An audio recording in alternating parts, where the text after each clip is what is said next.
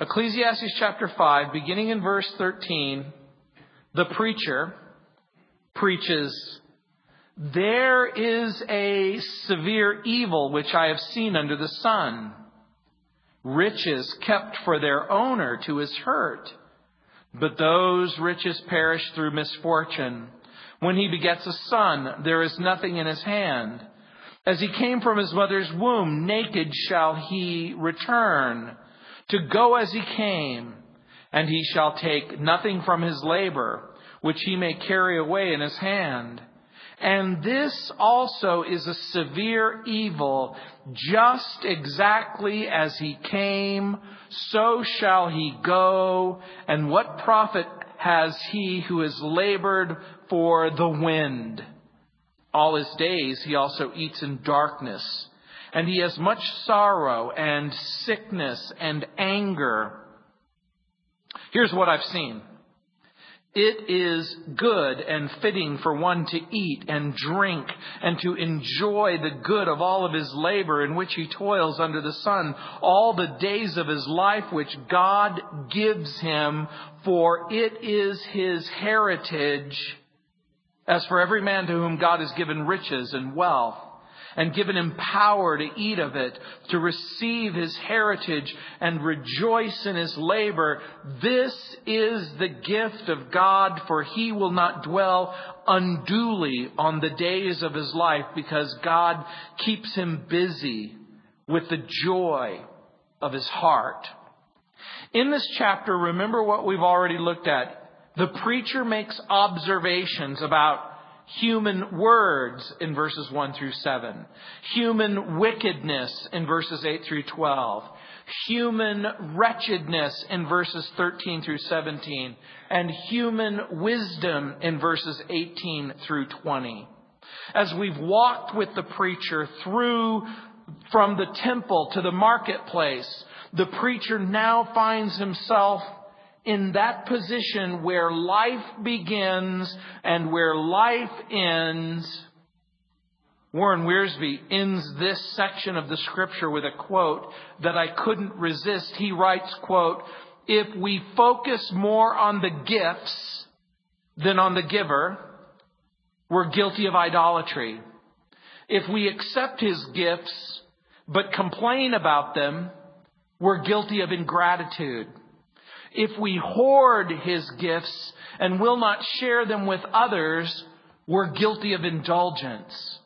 But if we yield to his will and use what he gives for his glory, then we can enjoy life and be satisfied. That's the takeaway. Right from the start. What a gem. The old Japanese proverb that I didn't remember last week goes like this.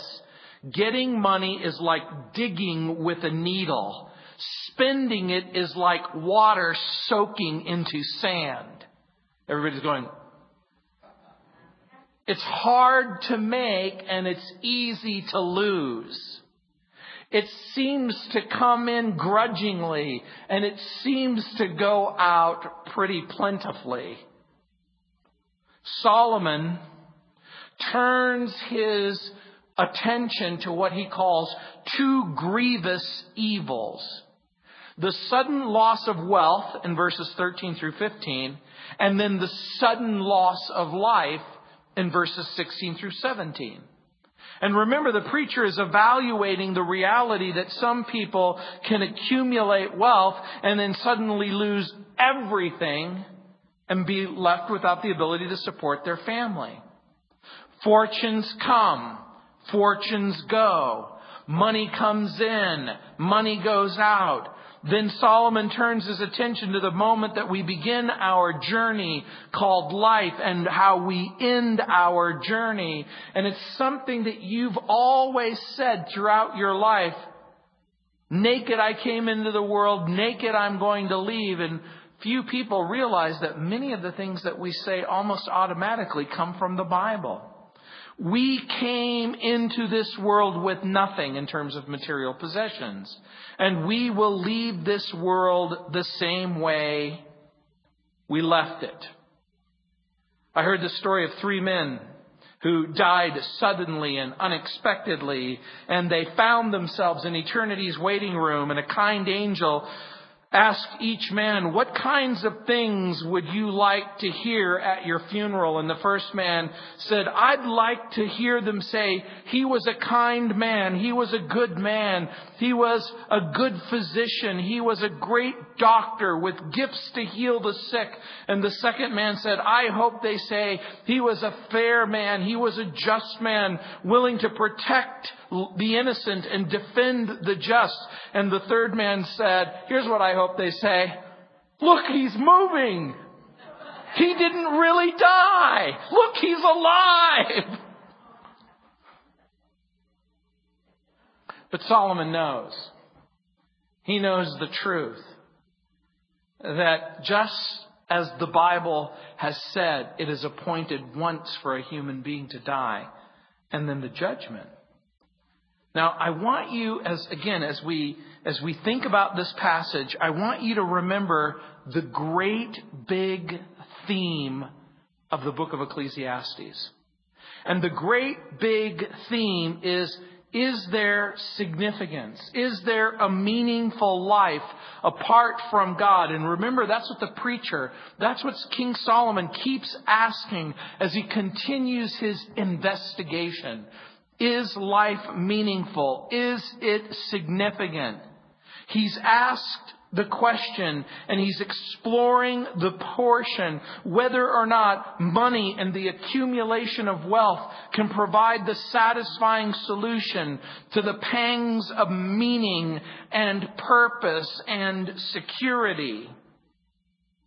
And the wealthiest man perhaps who ever lived determined the more we have, the more we want in verse 10. The more we have, the more we spend in verse 11. The more we have, the more we worry in verse 12. And now the preacher points out the more we have, the more we lose in verses 13 through 14. The more we have, the more we leave behind in verses 14 through 17. Look again in verses 13 and 14. The more we have, the more we lose. Verse 13, there is a severe evil which I've seen under the sun. Riches kept for their owner to his hurt. The expression, a severe evil, is also translated a grievous wrong. The idea is that the riches kept are really hoarded. There's a severe evil or a grievous evil which I have seen under the sun. Now remember when Solomon uses that expression under the sun, he is speaking of the perspective of man's vision, of man's way of looking at things. He's using the expression in the sense of when you look at it from this perspective. Riches kept for the owner to their hurt. In other words, hoarded to the owner's detriment. And the implication is that the accumulation of wealth in the end serves no real good. Many years ago, and this is at a time when money was actually worth something significant, uh, uh, this is at a time when, um, oh, you know, a, you, money was made of gold and silver. And I read a, um, a story from an AP news outlet from Hutchinson, Kansas. There was this ragged peddler who told a friend he didn't have five dollars to pay a debt. And the very next day they found him dead in his apartment. And in the filthy apartment, they found $61,000 in bonds and currency. And the man's name was Raymond Mishler. He was 48 and he died of malnutrition. Police and investigators confirmed that more money was found in an old store building that belonged to Mr. Mishler. Detective Ed May, who went on to investigate, who was one of the investigators who found his body, noticed a piece of paper sticking in a door sill. It was a $1,000 government bond. They found more bonds, and then they found more currency. Then they found large bills, and then they found tens of thousands of dollars in postage stamps. Then they found three bank books. And, and the minimum deposit in each of the bank books was $9,000. How does that happen?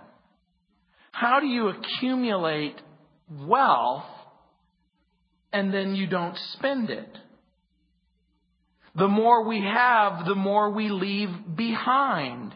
And so in verse 14, he, he writes and he says, But those riches perish through misfortune when he begets a son. There's nothing in his hand. There's a journey, again, that Solomon is taking, that the preacher is making, when he says, But those riches perish through misfortune. The word misfortune is very, very interesting because it doesn't necessarily, I think, lead us or, or, or, bring about the right way of thinking about the passage. It's the same word that's used to describe work or labor or burden in other passages. In chapter 1, verse 13, in chapter 3, verse 10, in chapter 8, verse 16.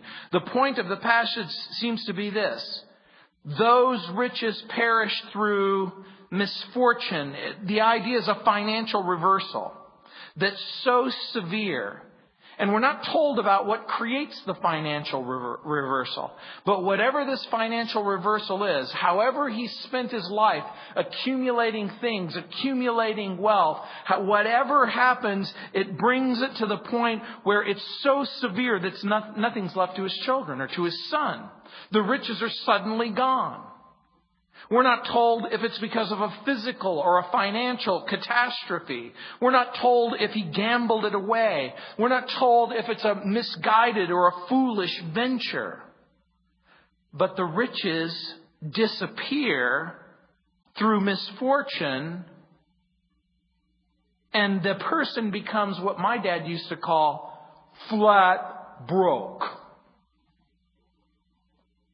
And my father experienced exactly that. My father didn't believe in banks, and my father didn't believe in debt, and my father believed in working and working and putting stuff away and putting them in financial instruments or putting them in real estate or putting them in, in rental properties. And in 2005, a hurricane hit New Orleans, Louisiana called Hurricane Katrina, and because my father didn't put money in a bank, and because he bought gold and silver, and because he bought income property, the hurricane came, and all of the things that he made investments in literally went underwater. And how is it possible in just a single moment things changed so dramatically? And what made matters worse, no flood insurance. They're gone. Completely gone. Wiped out at a moment's notice. And in verse 15, the preacher preaches, as he came from his mother's womb, naked shall he return to go as he came, and he shall take nothing from his labor which he may carry away in his hand.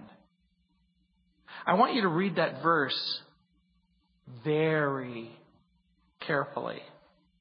Read it again. As he came from his mother's womb, naked shall he return to go as he came, and he shall take nothing from his labor which he may carry away in his hand. The person takes nothing that can be carried in his hand. Why am I even pointing that out? This is nothing tangible. This is nothing material. This is nothing physical. I've done lots and lots of funerals over the last 30 years. And in the lots and lots of funerals that I've ever seen, every once in a while, I'll do a funeral where a person will be wearing a piece of jewelry, or they might be wearing a ring, or they, they might, might have something on their person. There's some memento, or there's some keepsake. But I've never seen anyone buried with anything that could amount to something that could be described as valuable.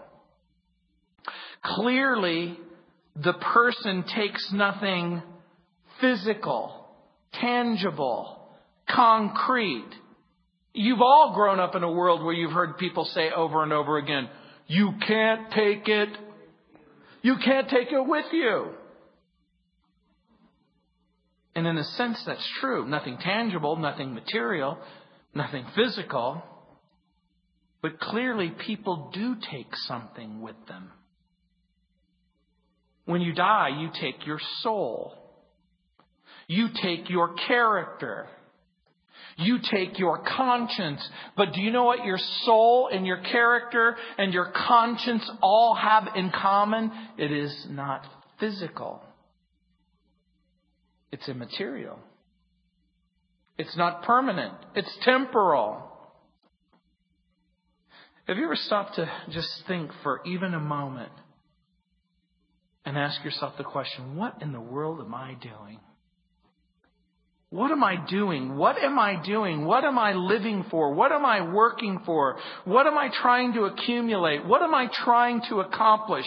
How much labor? How much sweat equity? How much do I need to, to have? How much do I need to accumulate? You see, part of the point that the richest man who has ever lived is making is that we never possess anything permanently. We are at best custodians, and at worst, we're poor stewards. Possessions typically fall into two categories consumable, temporal, or those things that will outlast you. And everything that you have that will outlast you will one day belong to somebody else. Everything that you have that can't be eaten or can't be taken will belong to someone else. In Matthew chapter 6 verse 20, Jesus said, But lay up for yourself treasures in heaven where neither moth nor rust destroys and where thieves do not break in and steal. For where your treasure is, there also your heart will be. You know, it's interesting. How in the world do you lay up treasure in heaven? And since you can't take it with you, Whatever it is that you take with you, it has to be not visible, but invisible. Not temporal, but eternal. Not worthless, but valuable. It, has it ever stopped to occur to you that the only thing that really has eternal value is the soul of each and every person that you come in contact with? And you know, I've told you on more than one occasion that each and every person that you meet, and each and every time you meet them, you are doing one of two things. You are preparing them for heaven, or you are delaying them from heaven.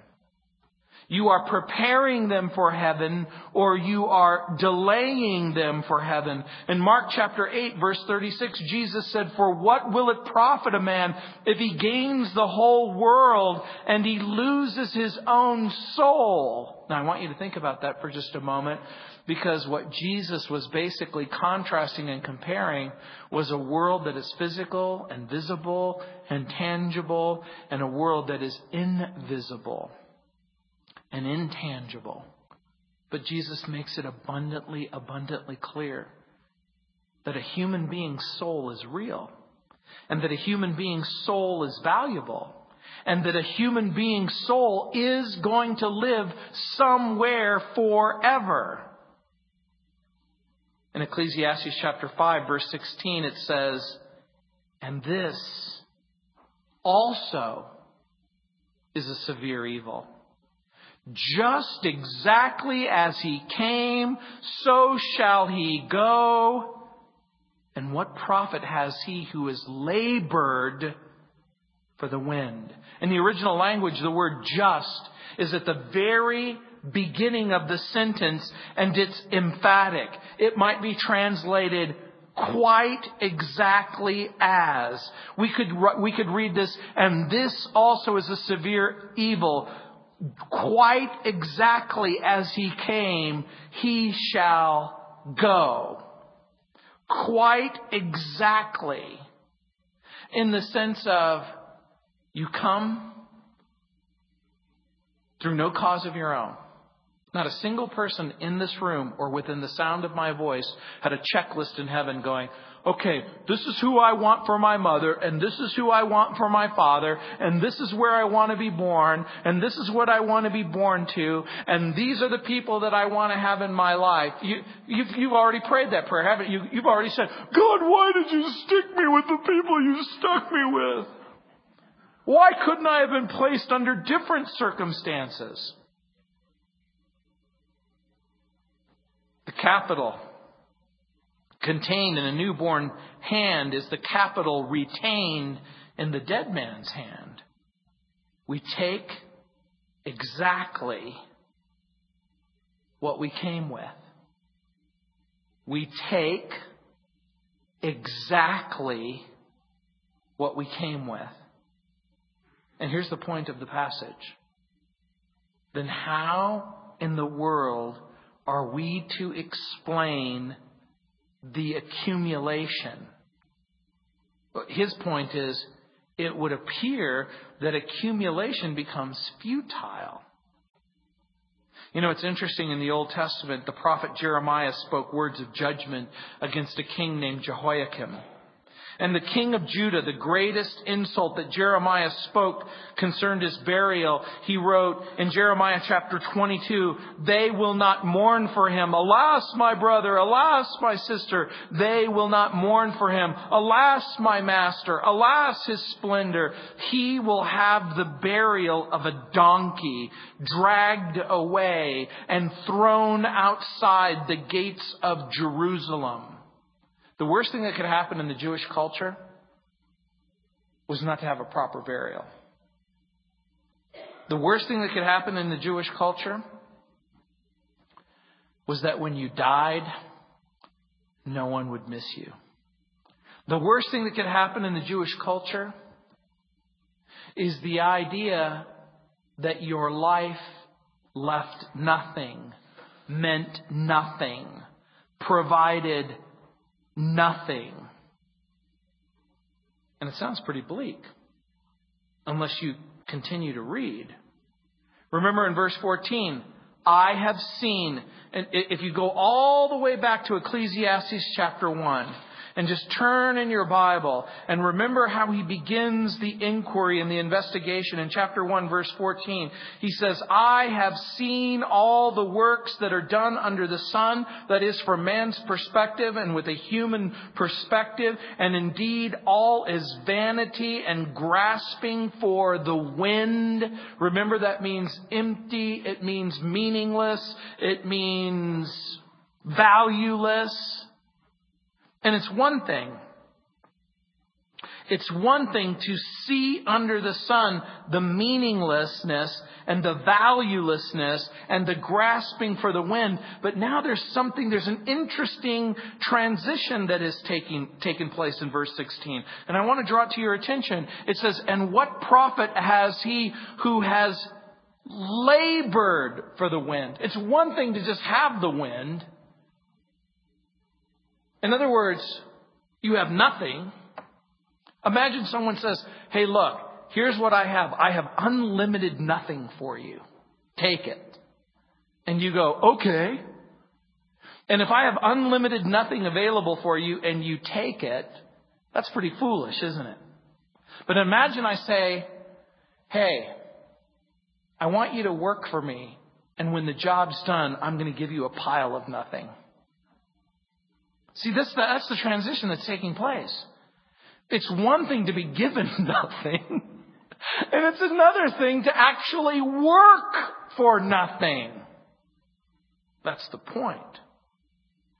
People are willing to literally spend their life and occupy their heart in things that simply don't matter. And so in verse 17, the preacher says, All his days he also eats in darkness, And he has much sorrow and sickness and anger. Now, here's the idea. What was this man able to purchase with all of the things that he accumulated? He was able to purchase darkness and sorrow and sickness and anger. Now, one of two things is taking place in this verse. He's speaking metaphorically in other words, he's describing the person who has lived their life in the meaningless pursuit of things that don't matter, and these become the mental and emotional and spiritual consequences. He eats in the darkness. Does that mean the darkness of being absent from the light or not having the presence of God? That might be it. The, it, it, the absence of light is also a symbol of sorrow. But here's the idea. Preoccupation with wealth brought about sorrow and sickness, and which speaks of a physical strain. So here, the idea is that the care and the frustration of living day after day and week after week and month after month was tearing this person up inside. Today I was listening to the radio, and they were, there was a discussion about political parties. And they began to characterize each other as being in the dark, always sick, always sorrowful, always angry. And I thought, this is like what I'm reading in the Bible. How is it possible to be caring about all of these things and the net result is darkness and sorrow and sickness and anger. And by the way, anger or wrath at the end of verse 17, where it says anger or wrath, it really is speaking of the times when the wealthy person is enraged because their financial plans have been thwarted or blocked. Have you ever seen someone who financially wanted to accomplish a goal and it was like life itself conspired against them? And they began to get angry because of the circumstances. The idea also is when a person loses everything, they don't necessarily abandon the belief that true contentment lies in the accumulation of possession or wealth. Now, again, think about this for a moment. The person who has a great deal, and then the person who has nothing, they go from a great deal to nothing. And when you go from a great deal to nothing, does that all of a sudden convince the person of the value of God, of Jesus, of spiritual things? Or are there people who have experienced financial reversals who still hold on to the idea that if they have enough money and enough financial security that that will bring meaning and significance and importance and value to their life. I'm going to suggest something to you. That the preacher is describing someone who is still empty, who is still frustrated, who is still in the dark, who is still separated from God, whether there's the presence of money or the absence of money. Among alcoholics and alcoholism, there is a, a, a statement that's made a lot called a dry drunk. It's a person who has stopped drinking, but they still have all of the characteristics of a person who drinks. There's character kinds of things that continue to take place. I've seen circumstances where children who have been adopted from Eastern European countries or, or Russia or from, from financial circumstances of profound poverty in the Philippines and they come here to America and they're sitting at the Thanksgiving table and they begin to fill their pockets with, with rolls or with pieces of meat and you sit there and you, and you think, sweetie, you don't need to do that. You don't need to, there's plenty and there's, there'll be, there's plenty now and there's plenty for later. And guess what? You're going to wake up in the morning and the food's still going to be here. Now they may see the food and they may taste the food and they may experience the reality that the food is in the refrigerator, but there's something broken inside of them. that causes them not to believe that the food will be there when they wake up in the morning. The preacher's describing a miser. In Graham, North Carolina, the Justice of the Peace, Charles W. Jones, performed a wedding ceremony. And when the ceremony was over, the bridegroom asked the judge, Hey, what's the fee? And the justice of the peace said, Hey, give me whatever you think it's worth. And the bridegroom dug into his pocket and he pulled out a quarter and he handed it to the justice of the peace. And the justice of the peace took it in his hand and he looked at it and he blinked a couple of times, put it in his pocket, and then he gave the man 15 cents in change. We laugh. Because even when he gave a quarter, he was probably wishing that he didn't even have to give the change. That expression, all his days he eats in darkness. It might be a metaphor. It might be a figure of speech.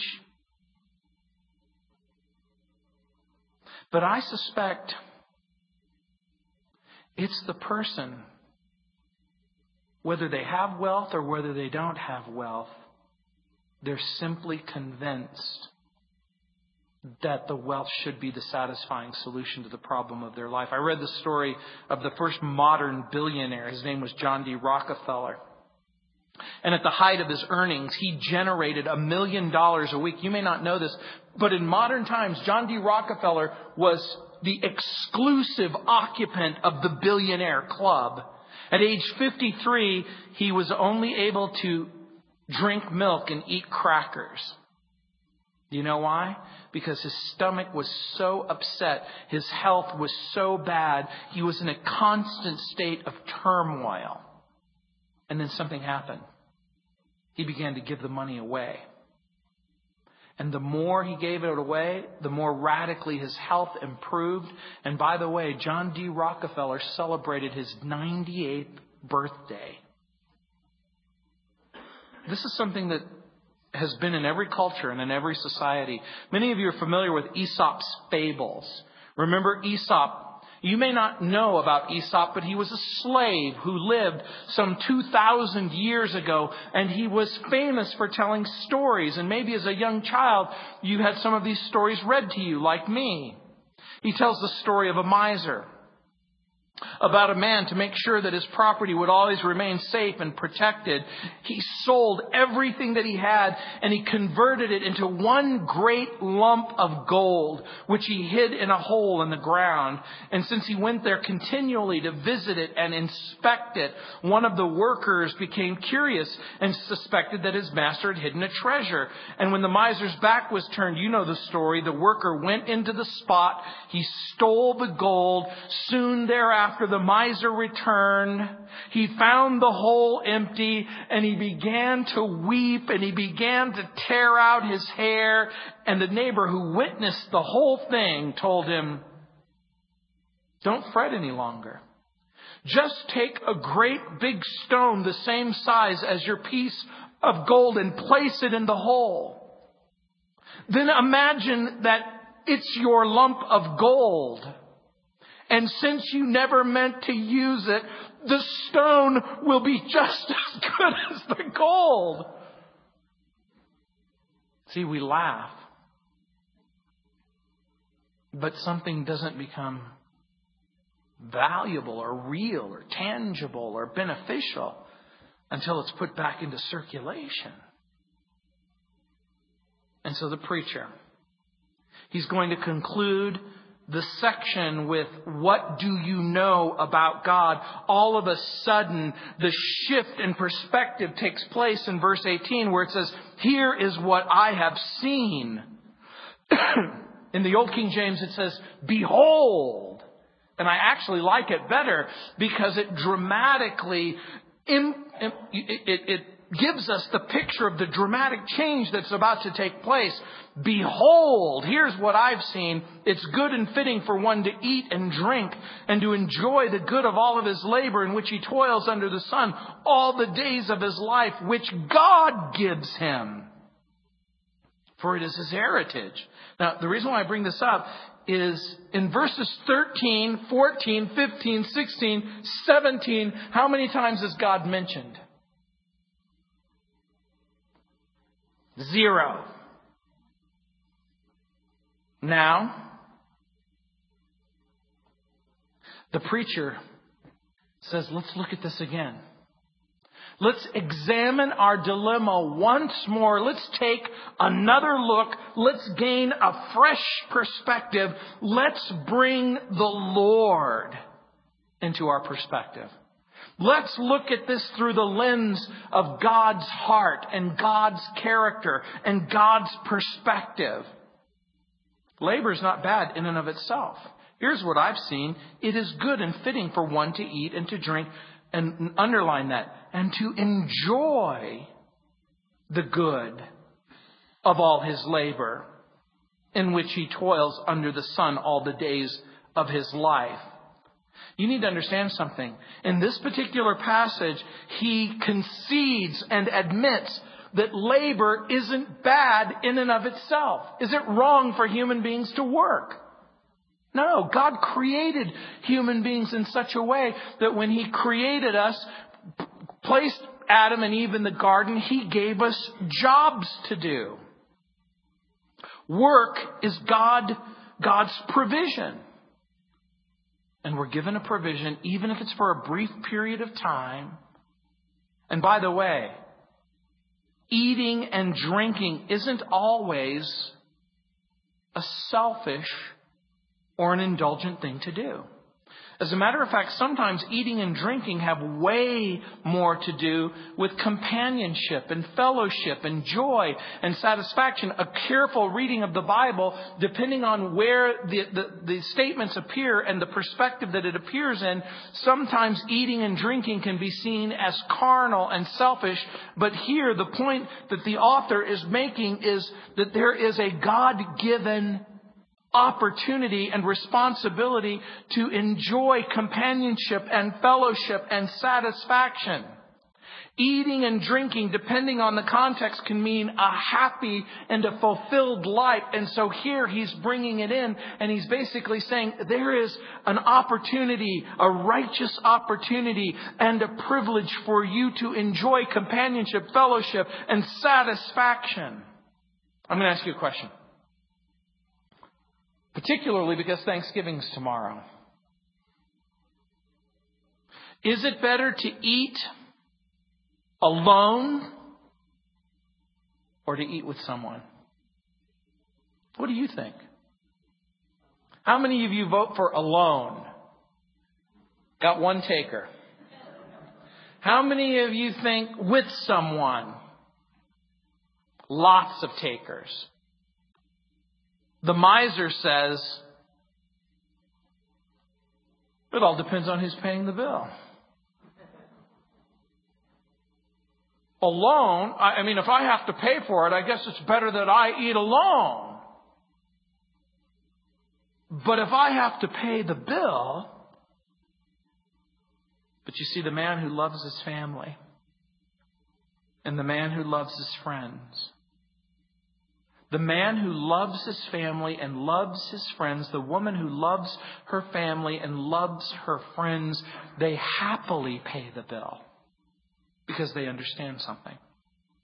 They understand that the ability to earn money and the ability to generate wealth is a gift from God. That's God's gift. It's not wrong, but good and fitting for one to eat and drink and enjoy the good of all of his labor. What a great scripture to share at Thanksgiving. You see, the problem becomes for the person who goes, it's Thanksgiving Day. I think this is the day that I've set aside to, to um, fast and to cover myself in ashes. No. There's a time to fast. But there's a time to celebrate. There's a time to go without, but there's also a time to demonstrate graciously your love and your affection to your family and your friends. Pay close attention to that word enjoy. We are to enjoy our lives. We are to enjoy the special gifts and privileges that God has given to us. And when we enjoy, we don't do it at the neglect of others. Now, clearly, Solomon isn't advocating some vow of poverty or special value in, in, the simple life, although simplicity and poverty have certain kinds of benefits. Clearly, what this particular person is saying, God is the source of the gift. But here's the other thing. Not only does God give you the ability to make money and generate wealth, He gives you the ability, the privilege, if you will, to enjoy what God has given to you. Have you ever met someone who quite simply just didn't simply, they did not enjoy what God had given to them? And they lived a life of misery and isolation and detachment. In verse 19 it says, As for every man to whom God has given riches and wealth, and given him power to eat of it, to receive his heritage and rejoice in his labors. This is the gift of God. I suspect riches and wealth here mean tangible, physical, secular wealth. Clearly, wealth can lead to misery, but wealth can also accomplish great things for God and God's kingdom. It can become misery if you depend upon it, and it can become a great benefit if you determine in your heart that you're going to trust God and depend upon God and depend upon the things of God and you're going to love His appearing in His kingdom. The preacher holds out the possibility of God given wealth and the God given ability to enjoy the wealth. And there's a sense of comfort in knowing Hey, God gives the ability to generate wealth. It's God who gives the ability to enjoy life. God's ability to generate wealth and enjoy life is not wicked and it's not evil. In chapter 2, verse 26, the preacher wrote, quote, To the man who pleases him, God gives wisdom and knowledge and happiness. By the way, happiness is at least in one sense a gift from God just like any other gift. The gift and the power to generate riches and wealth is given to some and apparently withheld from others. I know some of you are thinking, how come I haven't been given this particular gift? I got to tell you something. I don't know the answer to that question.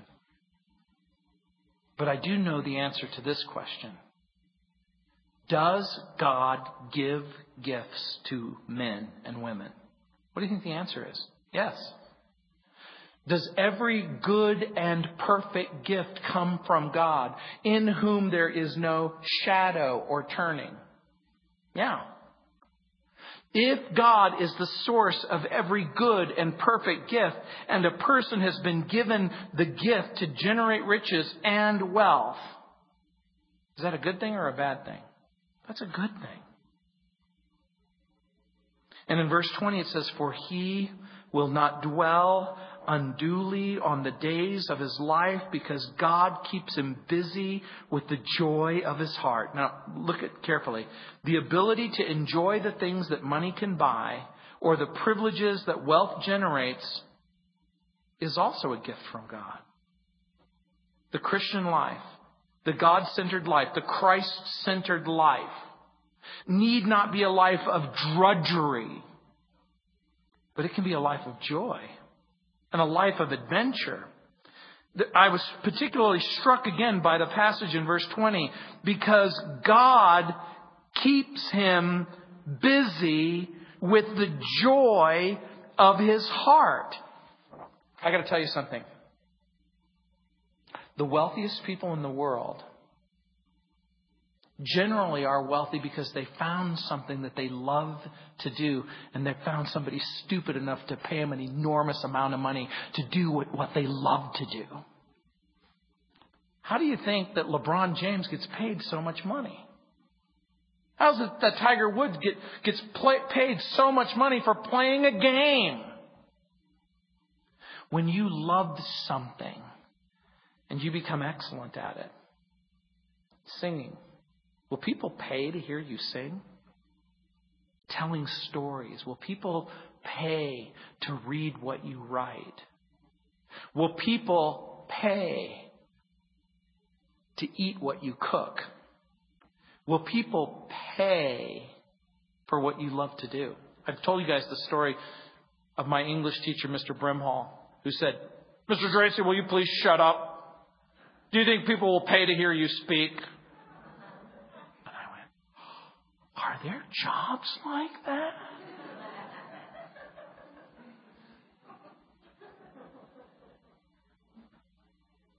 Let me ask you something. What is the joy of your heart? What is it that you would do for free? And that you wish you could find someone stupid enough to pay you to do it? What is your passion? What is your joy? I read the most remarkable story this week. Have you ever heard the name Charles Schwab? Charles Schwab was the first man, at least that I am aware of, in American history who was offered a job at $1.2 million and he took the check and he tore it up. He says, here's what I want you to pay me. Nothing. When he was asked why? Why won't you take this salary? He said, I am wealthy beyond imagination. My wife is wealthy in her own right. We have no kids to leave our wealth to. I do this because I love it. I love to work and I love to help and I love to minister and I love to provide. And guess what? He found his passion and it created a mechanism of wealth that was unbelievable. There is a business that vexes and frustrates and there is a business that brings joy. Each and every one of you wake up each and every morning and you hate what you're doing or you love what you're doing. Or you may hate parts of what you're doing you love part of what you're doing. And the slings and arrows of outrageous fortune have begun to accost your heart. And the thing that you, the, the whole reason why you decided to do what you did, did is no longer fun. It's, it's a big fat stinking trial. But the preacher understands something. We've been given a life. And we've been given a life of faith and joy. And we've been given a passion. And each and every one of us have an obligation, a duty, if you will, to discover what it is that God has gifted you to do and find a way to manifest that gift. When the Lord empowers you, when the Lord gifts you, with, when the Lord empowers you and gifts you, He also gives you the ability to enjoy that gift. We are given appetites that can be satisfied in a God-given fashion, and we're given minds to appreciate beauty and majesty. And yes, indeed, it is possible for appetites to be twisted and corrupted and perverted.